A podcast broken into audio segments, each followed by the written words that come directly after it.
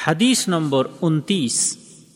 عن عائشة رضي الله عنها قالت كان النبي صلى الله عليه وسلم يقول في ركوعه وسجوده سبحانك اللهم ربنا وبحمدك اللهم اغفر لي.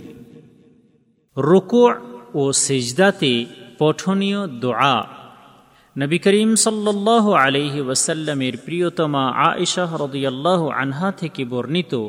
তিনি বলেছেন, আল্লাহর রসুল সাল্লাহ আলহি ওয়াসাল্লাম রুকুع এবং সেজদাতে এই দোয়াটি পাঠ করতেন।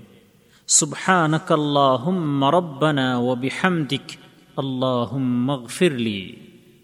অর্থাৎ, হে আমাদের প্রতিপালক আমি আপনার পবিত্রতা ঘোষণা করি এবং আমার এই পবিত্রতা ঘোষণা হল আপনার প্রশংসার সহিত। হে আল্লাহ, আপনি আমাকে ক্ষমা করুন।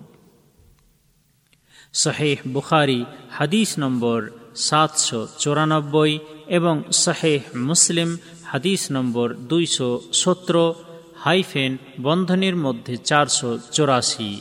তবে হাদিসের শব্দগুলি শাহি বুখারি থেকে নেওয়া হয়েছে।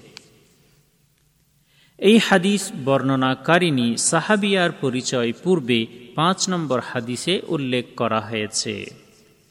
এই হাদিস হতে শিক্ষণীয় বিষয়।